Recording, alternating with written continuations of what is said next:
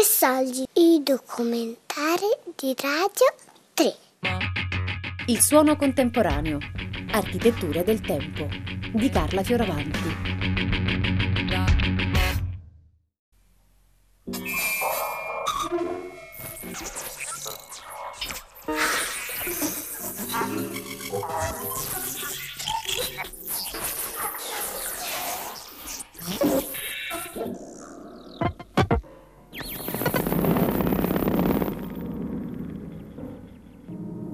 Il tempo in cui gli uomini vivevano nella musica fatta dagli dei e si lasciavano rapire da loro fuori del corpo fisico è ormai solo un ricordo sfumato.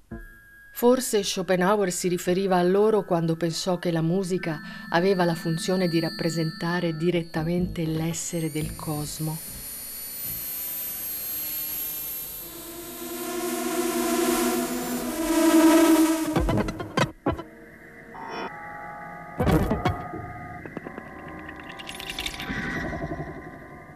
Pierre Boulez indica l'arte di scegliere i suoni e metterli in relazione come una capacità di differenziare delle qualità, ad esempio distinguere un suono rispetto a un rumore. Senza dimenticare che giudizi estetici e apprezzamenti artistici sono influenzati dalla nostra stratificazione culturale.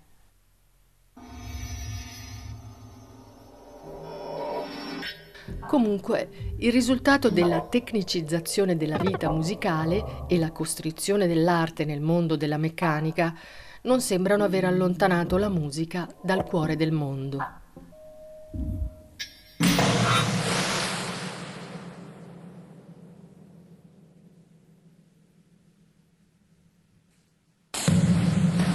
Cosa è accaduto negli anni 60, fine anni 60?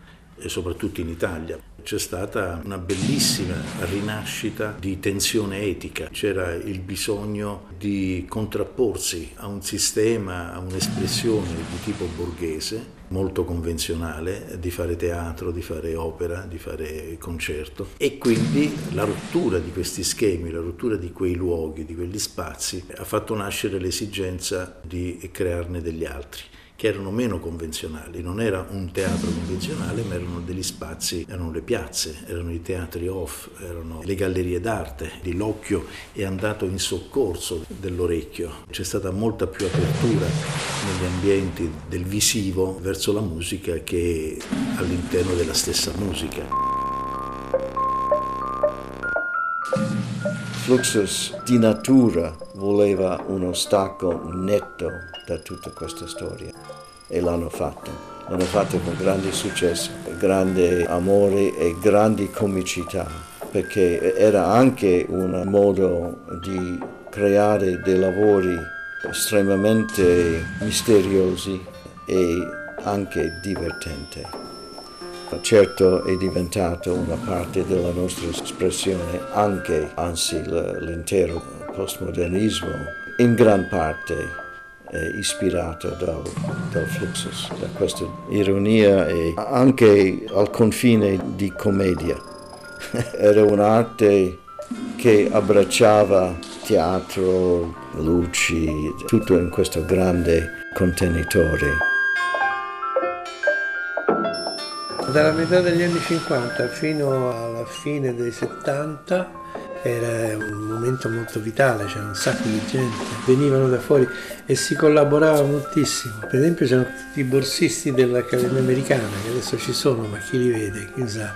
E suonavamo insieme, scambiavano cose, roba da cantine, però sono le cantine di Carmelo Bene, da Bellini, in parallelo anche l'arte visiva, in quel periodo è stata molto movimentata. Questo era una liberazione non solo dai metodi, processi, pensieri, strutture, ma era anche una liberazione che dava direttamente al postmodernismo, insistendo che non ci doveva essere neanche significato, che non significa niente. Una presenza per me personalmente molto molto forte. perché ci dava il permesso di poter fare delle cose che non significano niente. Più libera di questo non si può, è molto pericoloso. Ero molto vicino al Fluxus proprio e li conoscevo tutti. L'utilizzo del suono era un elemento come tanti altri e proprio con quella libertà di teatro musicale non si parla più di opera, ma si parla di performance, di azione, action music, si parla di forme aperte di teatro musicale e anche di improvvisazione o di teatro strumentale, pensiamo a Kagel. Si fa una forma di teatro che si esprime attraverso gli stessi musicisti. Non ci sono più dei cantanti o degli attori, ma sono i musicisti che diventano attori cantanti con il proprio strumento. È un'interazione molto più articolata. C'è una forte apertura, quindi una forte connessione tra l'orecchio e l'occhio, verso una totalità, verso un tipo di espressione più circolare, più tridimensionale. Non c'è una sovrapposizione. La musica o l'elemento visivo non sono decorativi l'uno dell'altro, ma sono organici. L'action music nasce proprio per questo, dove l'azione non è un'azione coreografica sovrapposta, ma è attraverso quell'azione che si produce il suono, quindi produce musica. La storia è un po' impallidita verso la fine del secolo, perché in quello stesso momento, in quella stessa parte degli anni 60, c'è stata l'acquisizione da parte della musica occidentale, della musica eurocentrica, dell'improvvisazione, che avevamo abbandonato 2 secoli prima, quando abbiamo dovuto scrivere tutto. Fino al 600-700 gli esecutori potevano e dovevano improvvisare, perché la scrittura era molto più rudimentale e c'era tutta una parte che l'esecutore poteva e anzi doveva interpretare in qualche modo. C'erano addirittura i manuali di Couperin, di Philippe Emanuel Bach su come si interpreta la musica antica. Anche tutto quel po' di improvvisazione nell'Ottocento è rimasta solo ai solisti diabolici, Tartini, Solis, quelli con aria di zolfo, quelli che improvvisavano, cose che invece Bach, Frescobaldi facevano normalmente. Lì anche merita un po' del jazz, che c'è stata nella musica europea una spinta all'improvvisazione. Nascono le cose, il gruppo Improvvisazione Nuova Consonanza, il gruppo Romano Frigese, AAM, tutti questi gruppi, tutti intorno alla metà degli anni 60. Usavano l'improvvisazione come una prassi. A un certo punto era il 68-69 che Penderecki ha sentito la Globe Unity e devo fare anch'io qualcosa. Ha provato a fare una cosa l'anno dopo con l'improvvisazione con Don Celi, però poi non si è più saputo nulla. Fra l'altro c'è stata anche l'elevazione a livello industriale del lavoro culturale, c'è stata una massificazione tale che c'è stata musica per tutti, ma il livello è sceso.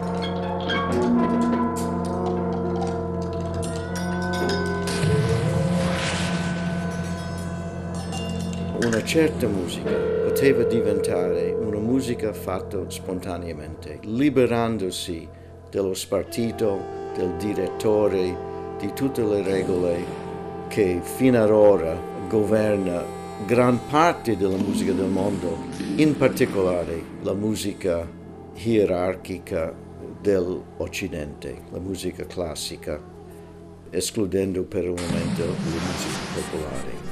Questo fatto di poter fare musica spontaneamente era una liberazione come LSD, come le droghe, che esplodeva la testa e il corpo e apriva le porte a dei spazi sconosciuti, pericolosi e meravigliosi. Il compositore o comunque anche l'esecutore riesce a produrre un prodotto che diventa fisso nel tempo, diventa un oggetto. Mentre il mercato della musica, che si era già esteso tantissimo passando dal mercato puramente aristocratico a un mercato invece di tipo borghese, ma all'inizio di questo secolo questo mercato diventa di massa. Ora, fare il salto di qualità industriale, diventare prodotto di massa, prevede una valutazione molto precisa di qual è il tuo target di mercato. Questa valutazione generalmente finisce per favorire una base di mercato più ampia, che però si riesce a raggiungere soltanto semplificando il livello dell'ascolto.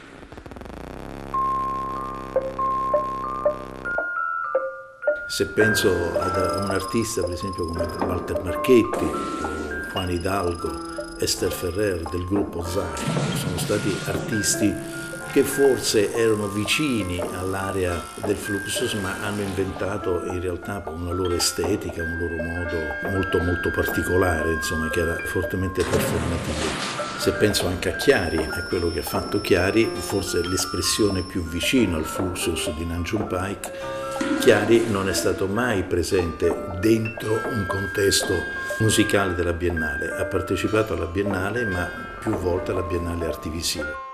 Pur essendo Chiari un musicista, veniva inserito in un contesto più legato alle arti visive, perché la proposta artistica che faceva era una proposta non riconosciuta nei connotati, neanche dall'avanguardia musicale di quegli anni. Era un mettere in periferia quello che avveniva in maniera molto esponenziale. C'era la musica convenzionale, i circuiti borghesi, che non amavano particolarmente, non programmavano con facilità la musica contemporanea, la musica di ricerca. All'interno della musica di ricerca c'era poi tutta una serie di sfumature che va dall'improvvisazione, improvvisazione sia per voce che per strumenti, a esperienze molto particolari. Quella dell'improvvisazione è stata un'esperienza molto importante, come quella della performance legata al suono, legata alla musica. L'improvvisazione è cercare di inventare qualcosa, esprimerlo, sentire cosa succede, elaborarlo, reagire a quello che c'è intorno. Insomma, l'improvvisazione è un continuo dialogo anche abbastanza complesso che funziona su vari livelli. È una disciplina non facilissima. E da lì parte tutto poi, da lì parte quello che poi sarà successivamente una forma di teatro musicale molto sofisticata e anche senza le angosce dell'oggi. C'era veramente la gioia di sorprendere, la gioia del ricercare. Non c'era l'ossessione del consenso che oggi schiaccia molti artisti e molte istituzioni, soprattutto, non solo gli artisti. Gli artisti sono una conseguenza dello schiacciamento delle angosce delle istituzioni musicali.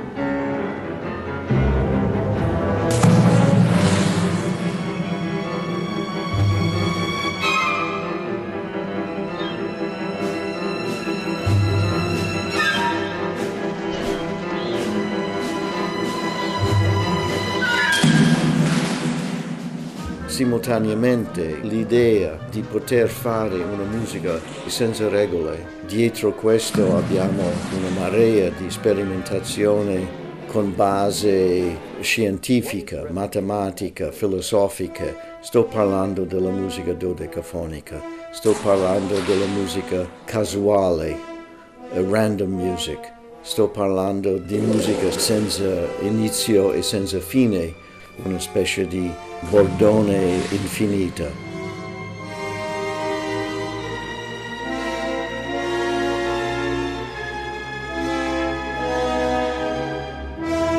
Non a caso l'improvvisazione poco a poco è evaporata. Adesso sembra che soprattutto in alcuni ambienti sta ritornando. Certamente ricordo bene quella che veniva fatta negli anni 70 da gruppi come New Phonic Hearts, naturalmente Nuova Consonanza, o le esperienze di Cornelius Cardio con la Scratch Orchestra a Londra, o quelle che venivano fatte nelle università di Buffalo, di San Diego, ma sono tutte esperienze dove dominava fortemente una dimensione ludica, che oggi è scomparsa. Questa dimensione ludica non c'è, c'è una dimensione più solipsistica, critica, a volte anche sofferente, quasi psicanalitica, di un rapporto tra te, performer, musicista, e il tuo strumento. The curse of the werewolf. that was laid on a baby who grew into a man possessed by a monster.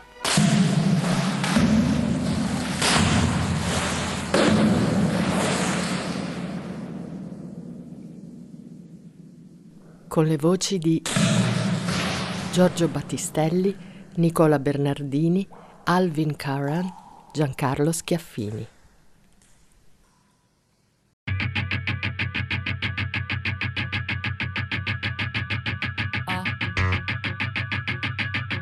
Il suono contemporaneo, architetture del tempo, di Carla Fioravanti.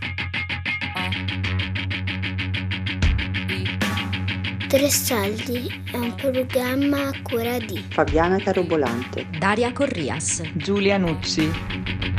Tutte le puntate su RaiPlay Radio.